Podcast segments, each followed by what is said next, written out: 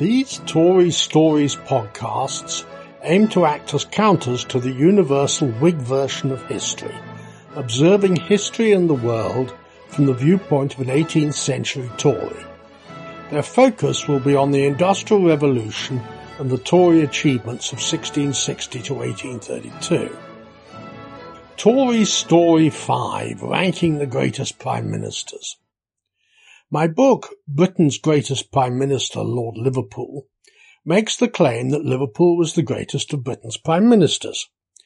In an earlier podcast, I promised to discuss that claim and to place him among Britain's other great prime ministers, producing a ranking at the end. I shall not attempt to discuss all 57, as of this week, prime ministers, only the ones which have a reasonable claim to rank near the top.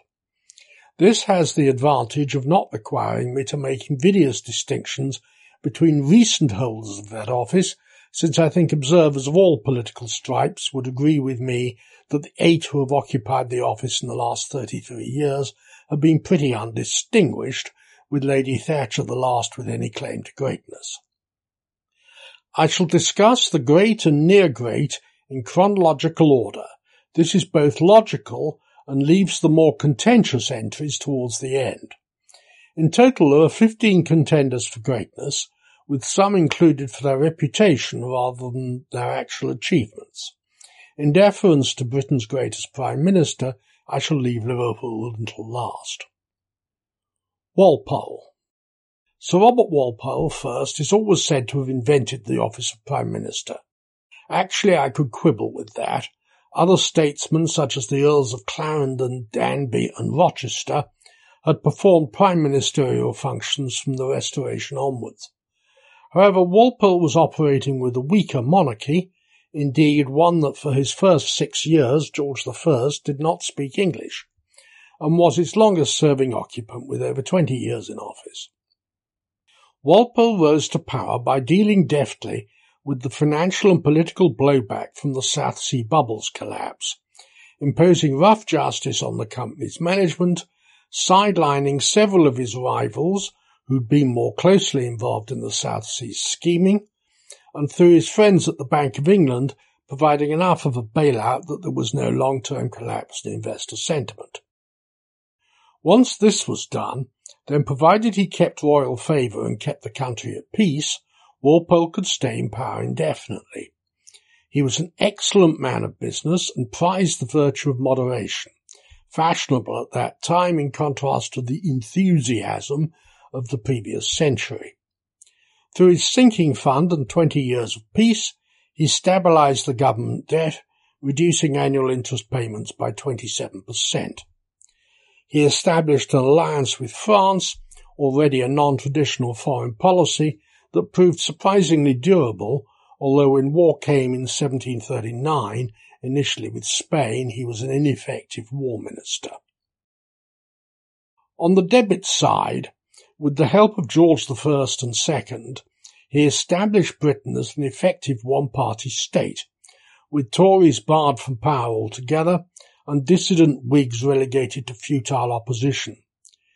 His social legislation also tended towards the repressive, as did his tax policy, and the 1723 Black Act introduced capital punishment for more than 50 working class crimes.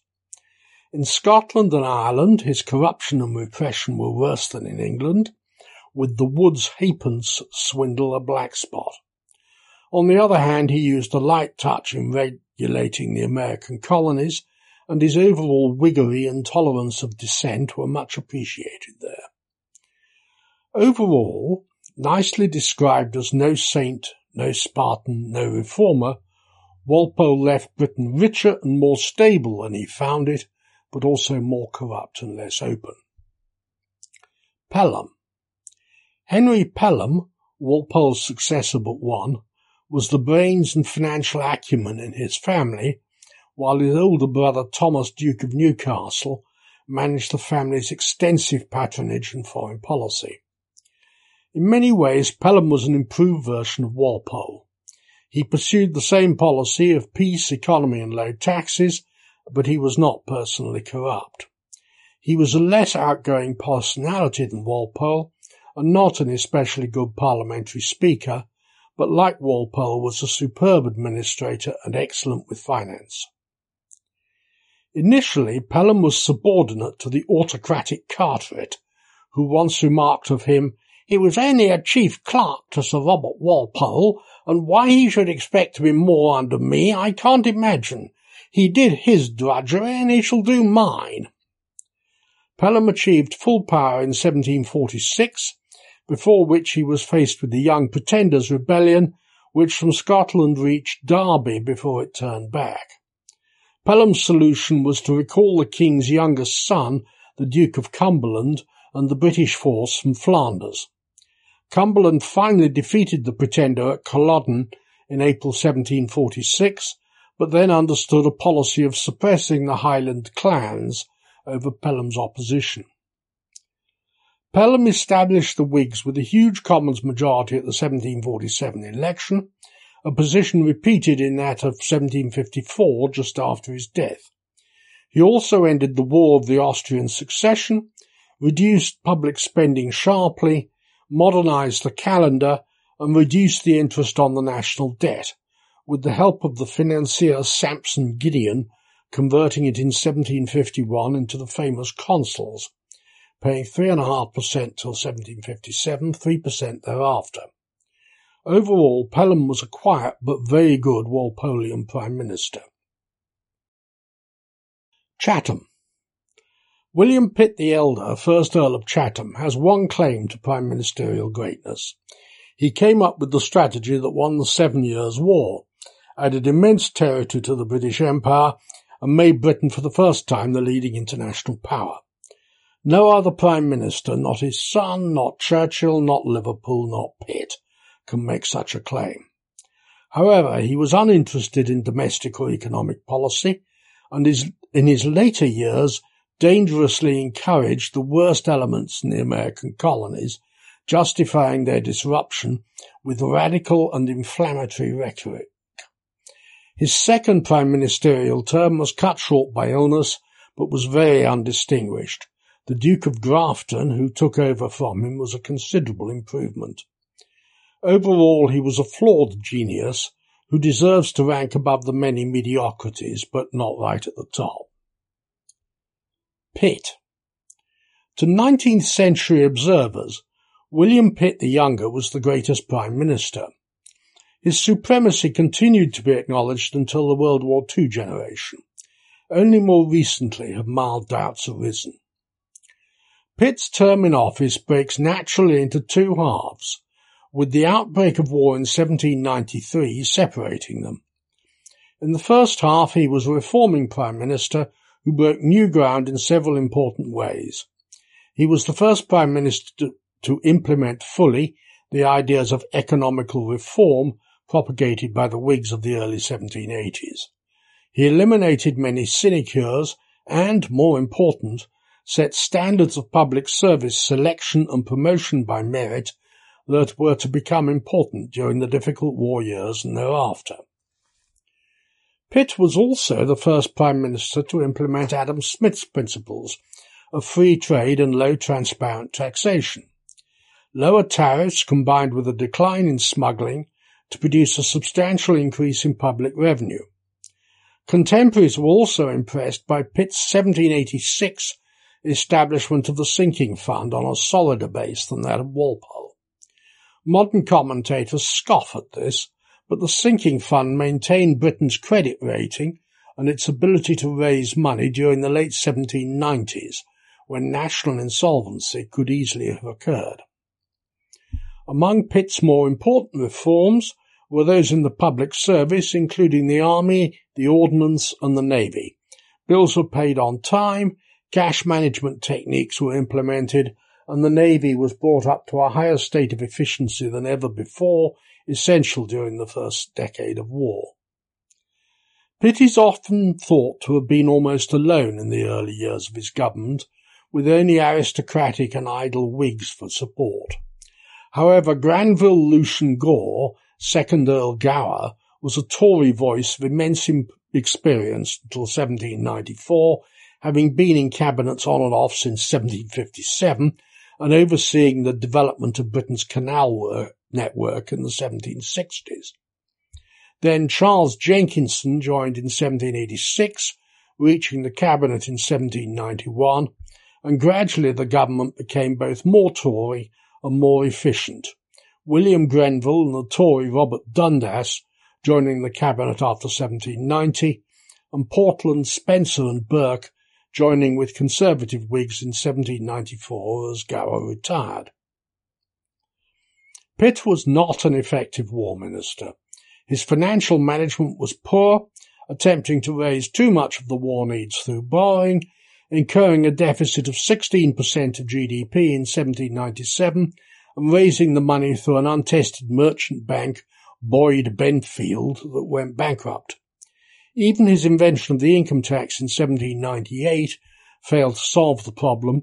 It was only after Addington invented income tax withholding in 1803 that income tax yields rose to their proper level and budget deficits declined. Pitt's military strategy was also ineffectual, assembling repeated coalitions of Europe's major powers, thereby attempting to win the war in one campaign. With France possessing better generals and generally better military organization, campaigns against it confined to a single year universally brought defeat. Pitt's second ministry was notably fractious and unsuccessful. Indeed, since he lost the support of Sidmouth, former Addington, in July 1805, he would almost certainly have suffered defeat had he survived to meet the House of Commons for the 1806 session. His fine reputation, therefore, rests on the first half of his first ministry. I believe he was better than Lloyd George or Gladstone, but not as good a war minister as Churchill, nor as good a minister overall as Liverpool. Peel Sir Robert Peel was the son of a very rich textile manu- entrepreneur and Tory MP, an extremely intelligent man who was told so too often in his early years. He was a successful Home Secretary, but his man management skills were non-existent, as first became apparent with his failure to hold together the large Commons majority that Liverpool had left his successors. Peel's first period as Prime Minister in 1834-35 produced the Tamworth Manifesto, abandoning the beliefs of much of his party's base. His second government of 1841-46 also showed a disdain for mainstream Tories and a liking for reformers who were later to join the Liberals. Peel's 1842 restoration of the income tax gave the state a solid fiscal basis which he used for ever more aggressive moves towards mostly unilateral free trade. Peel's free trade moves culminated in the 1846 repeal of the Corn Laws, which split his party and ended his government. In the very long term, repeal and unilateral free trade doomed British agriculture once American competition became effective in the 1870s, and ended British industrial supremacy as competitors built up their industries behind high tariff walls. Peel and his Whig successors grossly mishandled the Irish potato famine, pursuing the irrelevant remedy of Corn Law abolition while failing to implement short-term relief measures that had been second nature in the British famines of the 1790s. As a Prime Minister, Peel was at best average. Palmerston. Palmerston had gained a good grasp of economics at Edinburgh University. He was an admirable secretary at war for 19 years from 1809. Regrettably, he resigned from Wellington's cabinet with the other Canningites in 1828 then negotiated successfully with the Whigs, who lacked ministerial experience, becoming Foreign Secretary in 1830, remaining so in Whig governments for 22 years. Palmerston's foreign policy was an extension of Canning's, opposed to the continental autocracies, generally supportive of revolutions, whether or not they had genuine popular backing, and bombastic and prickly when it came to British interests. Overall, he was a less successful upholder of British power and prestige than would be Salisbury in more difficult circumstances forty years later. After two years as Home Secretary, Palmerston succeeded to the premiership with a mandate to win the Crimean War, for which he'd agitated. This he did successfully, beginning a decade in power in which he was the country's most popular statesman, while blocking further attempts at parliamentary reform or indeed reform in general. While Palmerston's foreign policy followed Canning, his domestic and economic policies followed Liverpool. Consequently, his Whig followers, notably Gladstone, were discontented, but the country thoroughly approved. Palmerston was a much loved Prime Minister in easy times, but being in the wrong party did little to solve Britain's structural problems. Disraeli Disraeli was a brilliant parliamentary orator whose invective did much to remove Peel over the Corn Laws. But as Prime Minister he can be summed up as an arch mediocrity, the epithet he had applied to Liverpool. His first short term in 1868 achieved nothing other than a massive and unexpected election loss based on the new franchise he had defied party principle to institute. Disraeli's second term included the purchase of the Suez Canal a useful move that secured Britain's communications for the next 80 years, and a flashy foreign policy triumph at the Congress of Berlin that gained Cyprus but not much else. His colonial policy led to British overextension with defeats in Afghanistan and South Africa in 1879 to 80. Domestically, the Disraeli government's achievements included one disaster, the Trades Disputes Act of 1875, which by giving trades unions legal immunity poisoned British industrial relations for the next century. Economically, Disraeli's second term was blighted by the post-1873 downturn, which he failed to alleviate or understand. By the end of his second term, following the protectionist German tariff of 1879, it should have been obvious that unilateral free trade was now devastating British agriculture and doing long-term damage to its industrial position. But Disraeli failed to return to the protectionism he'd espoused before 1852. Disraeli was a below-average prime minister, although a rather better novelist. Gladstone. Gladstone was the son of a major slave owner who bought more slave properties at discounts when compensation for slave owners was proposed in 1824 and received £106,769 compensation from the Slave Compensation Commission, the largest sum paid out by the Commission. Gladstone served as Prime Minister for more than 12 years over a period of nearly 26 years, reinventing himself several times, moving from right-wing Tory to radical Liberal. As Chancellor of the Exchequer, Gladstone was much admired, but his reputation is overblown. By the time he took over, the economy was expanding rapidly, and the debt to GDP ratio was far below its level earlier in the century. Gladstone was a firm believer in free trade. His sponsorship of the Cobden-Chevalier Treaty of 1860 marked that doctrine's apogee. The US Morrill tariff of 1862 made Britain's free trade strictly unilateral. Gladstone's first ministry of 1868-74 was his best, passing major reforms such as the 1870 Education Act, the abolition of Army Commission purchase, and the Ballot Act establishing a secret ballot. He also interested himself in Ireland, disestablishing the Church of Ireland and passing a moderate land act. In foreign policy he was pacific, which left Britain as a powerless spectator during the Franco-Prussian War. In 1880, Gladstone conducted the first popular election campaign and won a substantial majority. He passed a radical Irish Land Act, which damaged property rights without pacifying the Irish, as well as the Third Reform Act, which improved on the first two by including negotiations with the opposition and compromises on contentious issues. In foreign policy, he became increasingly moralist and suffered a major PR defeat in 1885 with the loss of General Charles Gordon in the Sudan. Gladstone then turned to Irish Home Rule to attract support from Irish MPs that would bring him back to power.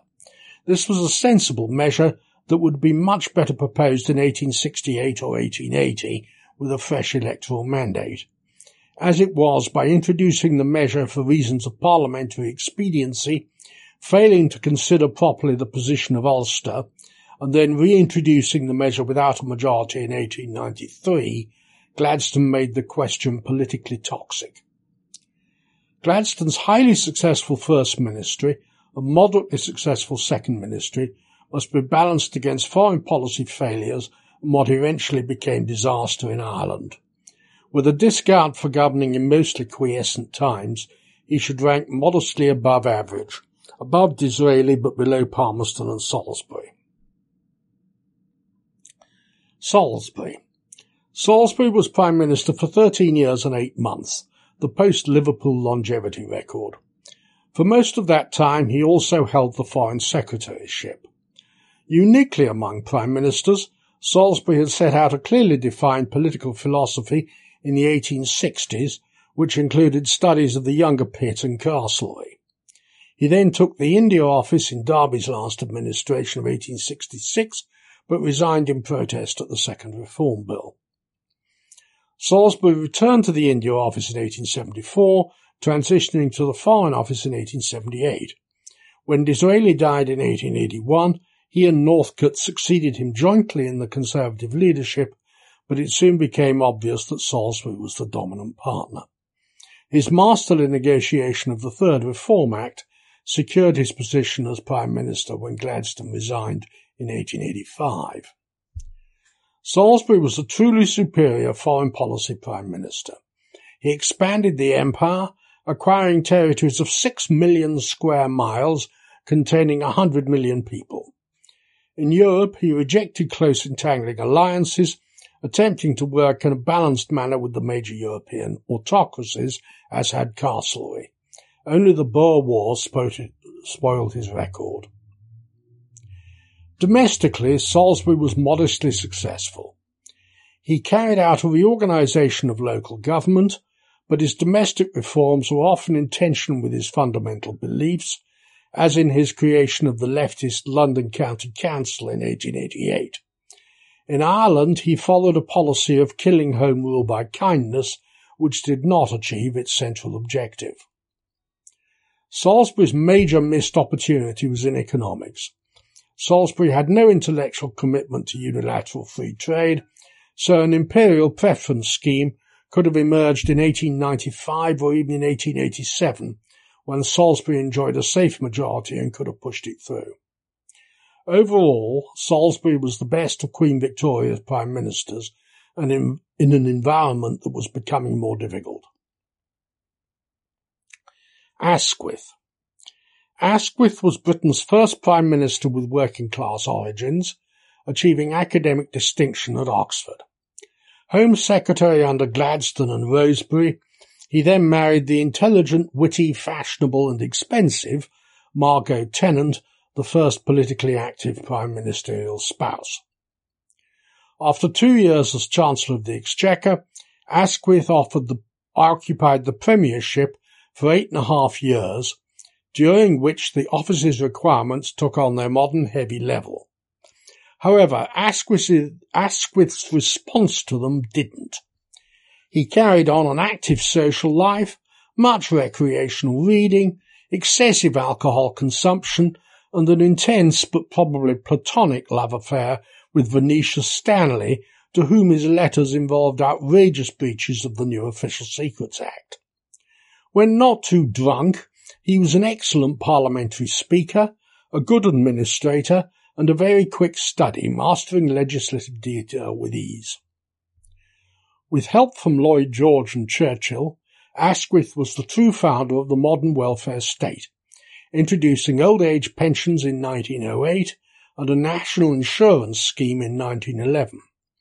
What's more, given Britain's remarkable fiscal strength at this time, he managed to do this and build up the world's most powerful fleet of dreadnought battleships without running budget deficits or raising taxes beyond a modest top combined rate of 13% income tax and super tax in 1914.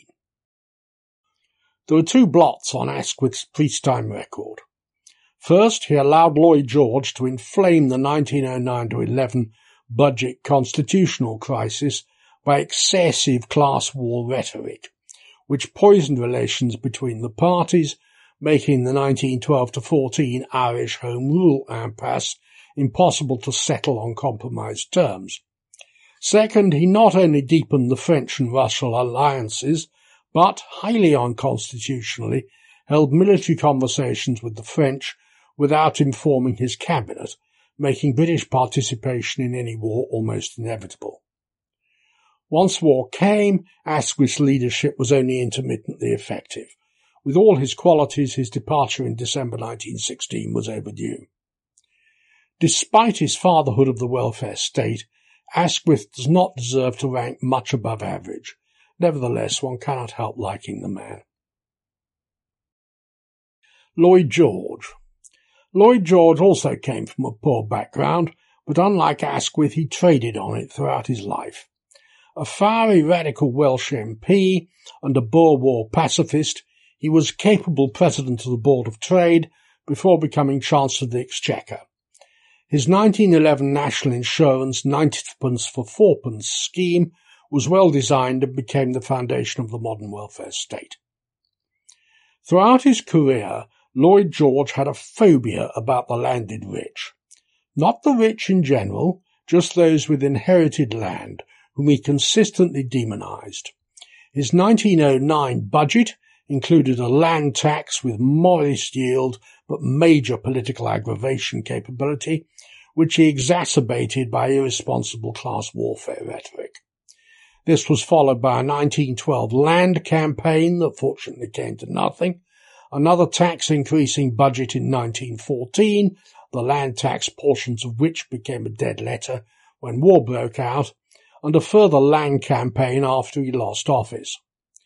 The economic reality was that rural landowners had suffered cruelly since 1873 because of unilateral free trade, and by 1910 many of them were approaching bankruptcy. In the first year of the war, Lloyd George did not raise taxes sufficiently to finance war expenditure, the same mistake made by Pitt in 1793 to 1800. He was energetic and notably successful as Minister of Munitions and Secretary of State for War, bringing in outside businessmen to overcome ossified bureaucracies, albeit with significant corruption. During this period, he became a believer in war socialism. With press support, he then ousted Asquith. As Prime Minister, Lloyd George continued energetic but solved few of the problems that bedeviled Britain's war effort. There was little historical memory of the Napoleonic Wars, so that it took until April 1917 for the Admiralty to organise a convoy system. Lloyd George had poisonous relationships with his mediocre top generals, Robertson and Haig, but his replacement for Robertson was no better. Lloyd George's hatred of Haig went so far as to deny him reinforcements in early 1918 to prevent Haig launching another bloody big push offensive which, when Germany attacked in strength in March 1918, nearly proved fatal to the Allied cause. Lloyd George survived 1917 and the first half of 1918, mostly for lack of acceptable alternatives. Then after July 1918 benefited from massive popular relief as the final arrival of American forces on the Western Front tipped the scale to Allied victory. He then secured his peacetime position by leading the coalition into a landslide victory at a snap general election, which promised the electorate a punitive peace against Germany. The period's historical oblivion continued at the 1919 Congress of Versailles, where Lloyd George imposed punitive peace terms on Germany and its allies. Woodrow Wilson was mostly responsible for Versailles' naivety and folly, and Georges Clemenceau for its vindictiveness, but Lloyd George was a prime mover in making it the least successful peace settlement in history. Lloyd George's peacetime coalition was marked by industrial unrest and economic instability. He continued his interventionist policy, making economic soap operas out of every strike threat, and undertaking social and housing programs the country could not afford. His Irish policy was a vacillating mess, causing four years of civil war. When in 1922 scandals broke over Lloyd George's sale of honours, there was an unsurprising loss of confidence in his leadership, which led to the fall of the coalition. Conservatives were so thankful to break free of him that their backbench organisation is called the 1922 Committee to this day. Lloyd George was an unpleasant man, able but corrupt and distrusted by his colleagues, who made some major blunders and poisoned the atmosphere of British politics. Overall, he was a below average Prime Minister. Churchill Winston Churchill entered Parliament in 1900 as a Conservative, then crossed the floor to Liberal in 1904 over the issue of free trade. Throughout his life, his economic understanding was limited. He entered the Cabinet in 1908 before moving to the Home Office and the Admiralty. At the Admiralty, he built up the Navy aggressively and negotiated the purchase of a majority stake in the Anglo-Persian Oil Company, thus ensuring oil supplies to the Navy. He also founded Room 40, the seed of the government's code-breaking operations in World Wars I and II, and since now GCHQ. Then, after war began, he promoted the idea of the 1915 Dardanelles campaign generally felt now to have been strategically sound but poorly executed. He was also instrumental in developing the tank. Churchill was brought back into the cabinet by Lloyd George, first as Minister for Munitions and then as Secretary of State for War, where he favoured an aggressive campaign against the Russian Bolshevik government. When the coalition fell, he fought the 1923 election as a liberal on a free trade platform, then transitioned to the Conservatives, being rewarded by Baldwin with the office of Chancellor of the Exchequer. As Chancellor, he put Britain back on the gold standard with an overvalued pound. The overvaluation could have been avoided by passing the imperial preference tariff against which he campaigned in 1923. As Chancellor, Churchill also opposed defence spending as energetically as he supported it 15 years earlier or a decade later. Then he spent 10 years in the wilderness out of office. Churchill's inclusion in the government in September 1939 was inevitable and his ascension to the top office in May 1940 nearly so, despite his responsibility for the bungled Norway campaign. Churchill's ability to inspire the House of Commons and the British people was a vital contribution over the next 18 months. His personality and oratory also appealed to many Americans. They were essential in convincing Franklin Roosevelt that Britain was a true ally and worth helping. Once America entered the war, Churchill's inspirational contribution was less, and he came close to losing office after the defeats of early 1942. Churchill was no great military strategist, he favoured the kind of sideshow diversions from the main war effort that Pitt and Dundas had favoured in the 1790s.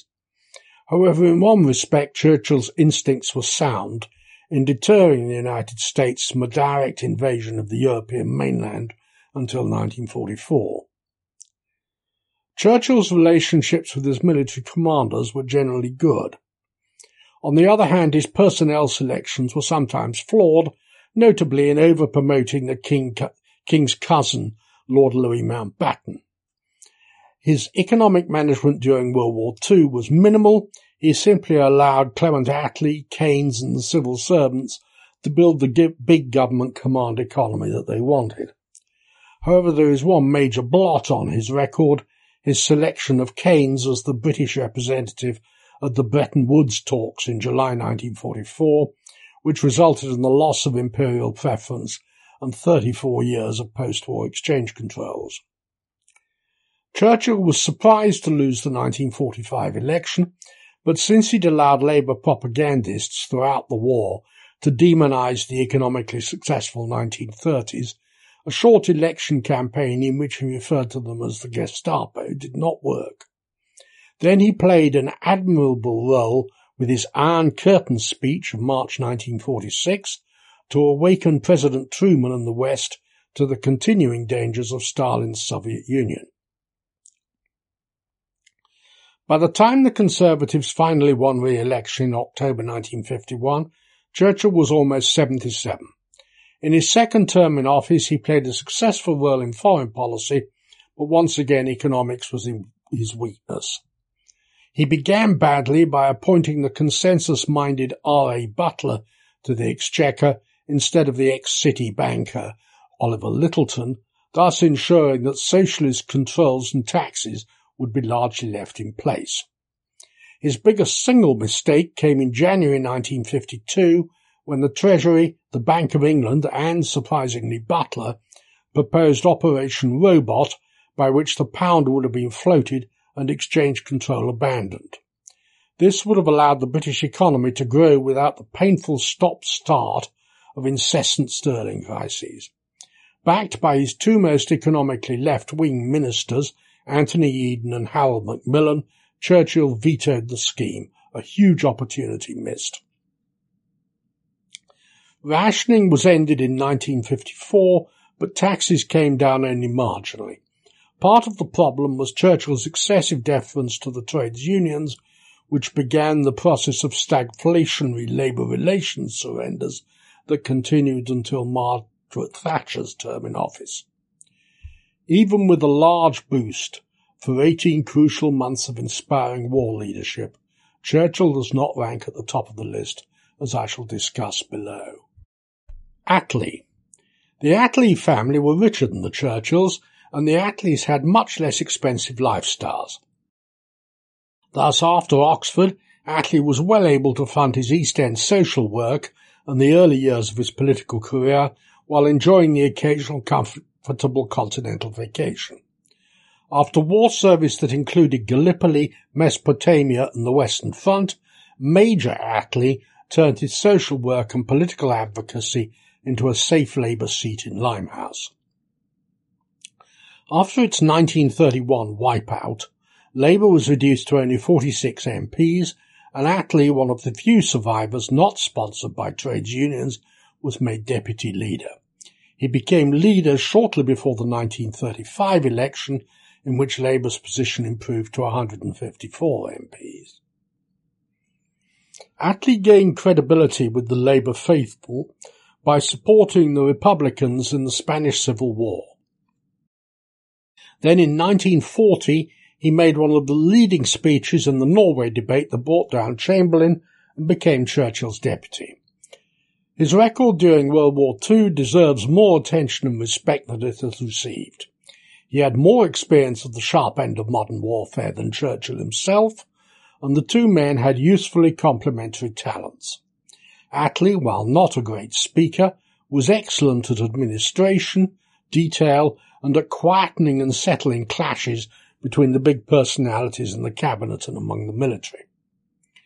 Attlee was also active in pushing Labour's objectives for post-war reconstruction, seizing on the Beveridge Report when it was published in November 1942 and steering Butler's 1944 Education Act onto the statute book. Economically, the government, mostly but not entirely through its Labour members, pushed further the war socialism of World War I, paving the way for Labour's post-war policies. In July 1945, Attlee's Labour Party won a landslide majority, much to his surprise. His government came to power with a radical programme, most of which it implemented within three years of coming to power. Socially, it was much less radical. The destruction of establishment institutions and traditional British attitudes came later. Aneurin Bevan wrote of Attlee in Tribune, he brings to the fierce struggle of politics the tepid enthusiasm of a lazy summer afternoon at a cricket match. This made him a highly effective leader of a radical government.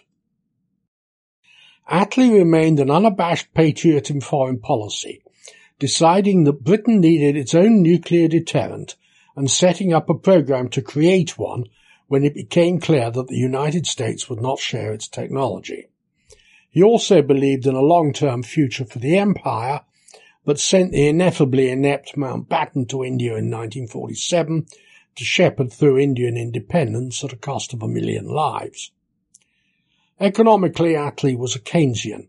He believed in control of the economy by an enlightened government, including a substantial degree of state ownership, but not in full public ownership of industry. In his time, this was forgivable. Capitalism had a relatively poor track record in the interwar period, while two wars had shown the allure of war socialism and government controls. Even in Attlee's Edwardian youth, the British economy had underperformed other countries because of Britain's persistent commitment to unilateral free trade. On taking office, Attlee embarked on an extensive programme of nationalisation, beginning with the Bank of England, then coal, the railways, electricity, gas, airlines, long-distance rail haulage, and later the iron and steel industry.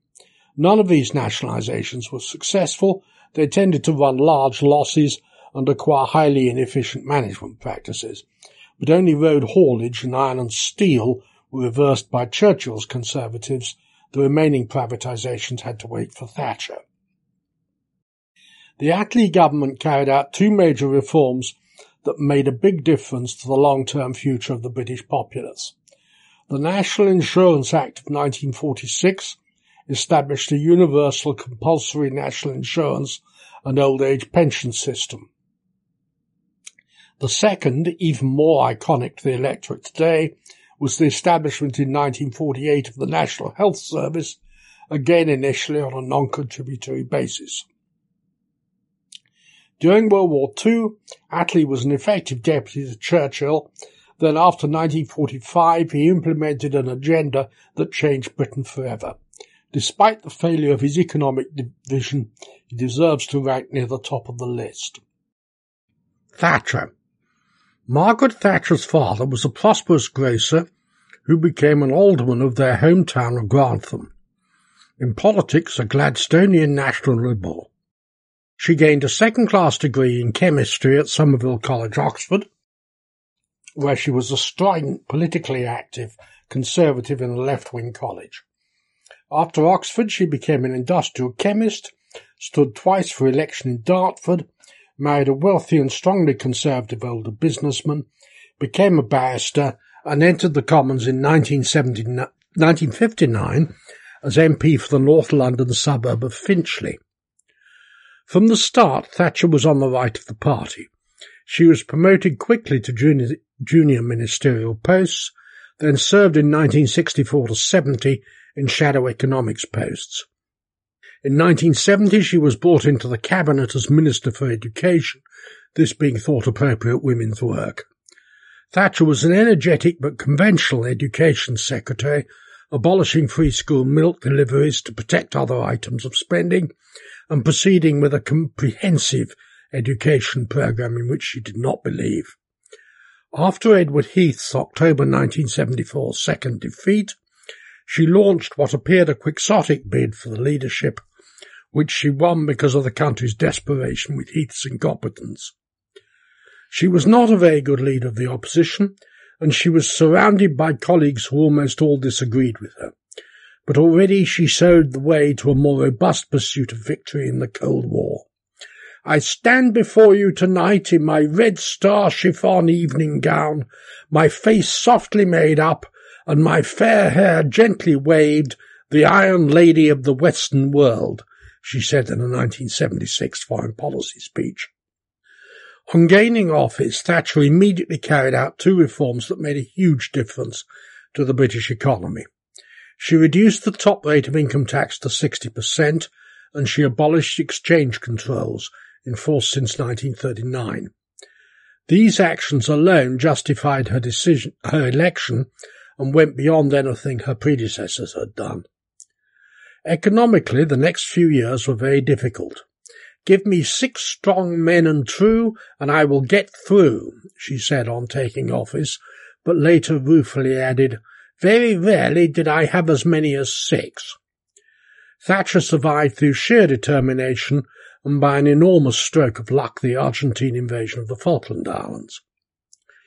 Thatcher won the 1983 election by a landslide, then embarked on another test of her courage, the 1984-85 miners' strike. Being both determined and competent, she won it, though it took a year. By this time, immeasurably helped by Norman Tebbit, she'd straightened out trades union legislation for the first time since Disraeli's 1875 Act. During this second term, Thatcher's privatisations also moved into high gear, with the British Telecom deal privatising not only industries that Attlee had nationalised, but also those such as electricity and water supply, state-owned since pre-war times. While not all was entirely successful, privatisation became a trend worldwide. Thatcher won a third election in 1987 with a majority only slightly reduced. In her third term, she reduced the top rate of income tax to 40%. However, her attempt to replace the rates, property tax, by a personal community charge met with huge opposition. Nevertheless, by the time of her ouster, the British economy had enjoyed several years of rapid growth with a new focus on services, while both the public sector and the budget deficit had been substantially shrunk and inflation had been conquered. Furthermore, this period saw the fall of the Berlin Wall. Her last days in office were spent at a Paris conference ending the Cold War and signing the largest disarmament agreement since World War II. There were inevitably mistakes. Three stand out. First, her settlement of the Rhodesia Zimbabwe question handed the country over to Marxist guerrillas led by Robert Mugabe, with massacres and expropriation following.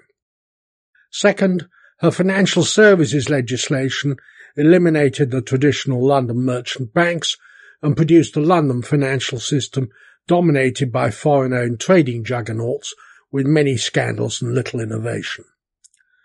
Third, Europe. Thatcher's Bruges speech of 1988 awakened her supporters to the danger of a unified European superstate, but it came both too late and too early. Too late for her to have time to devise an alternative plan for Britain's future, and too early for her colleagues to wake up to the dangers which took another generation. As a result, her last years were clouded by leadership challenges. Thatcher's contribution to Cold War victory and her economic achievements were beyond anything Churchill managed. Even with her mistakes, she should rank near the top of this list. Liverpool. I have dealt with Liverpool's achievements at length in Tory Stories Podcast 1. However, I'd like to summarise his strengths against other great British Prime Ministers. On economics, he was clearly the best, narrowly ahead of Thatcher. Unlike her, he did not need to turn the economy around completely. It was already on the right track, but he understood industrialisation and implemented policies to foster it, notably his Corn Laws, which forced Britain to compete as a high-wage economy. Subsequent Prime Ministers' economic policies can best be measured by how far they fell short of Liverpool's. None surpassed them. None of the Prime Ministers responsible for wars were outstanding in military strategy, with the exception of Chatham. Churchill and Pitt were both misguided strategically, and George War, Lloyd George was worse, ne- nearly losing World War One by bickering with his generals. Liverpool, while no Chatham, came up with the strategy of steady and moderate pressure that would wear down Napoleon's economically illiterate regime and pursued it through several difficult years. While Churchill should get extra points for inspiring war leadership, the communications technology did not exist for Chatham, Pitt or Liverpool to achieve a comparable morale effect on the general public, even if they could have personally. In domestic policy, Liverpool navigated sure-footedly through the very difficult post-war years, then relaxed when it was possible to do so, with Peel's criminal law reforms representing a substantial liberalisation. Here several prime ministers had comparable achievements, but none were demonstrably superior. Overall, therefore, my top five prime ministers would be as follows. The honourable mentions, number six to ten, would be Pelham, Chatham, Palmerston, Salisbury, and Asquith. Fifth, Clement Attlee. He gets a bonus for excellent service as Churchill's deputy, and the sheer volume of changes he implemented was staggering, whatever your views on them. Fourth, William Pitt the Younger.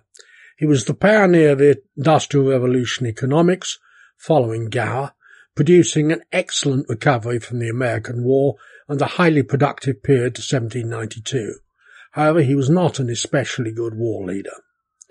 Third, Winston Churchill. His reputation was overblown in the early decades after World War II because of his inspirational morale-boosting war leadership. Attlee was a far better administrator. His post-war term of office was no more than competent and not always that. Second, Margaret Thatcher. She gets extra points because of the appalling situation she inherited and the mess her successors have made since she departed. Her economic changes were huge, albeit alas not permanent. Like all these five-year leaders, she gets extra points for character. And first, Robert Banks Jenkinson, Lord Liverpool. Others exceeded him in individual areas, but for all-round successful leadership in a very difficult period of unprecedented change, he deserves to rank number one. Thank you very much for listening. That is the end of Tory Stories, podcast number five.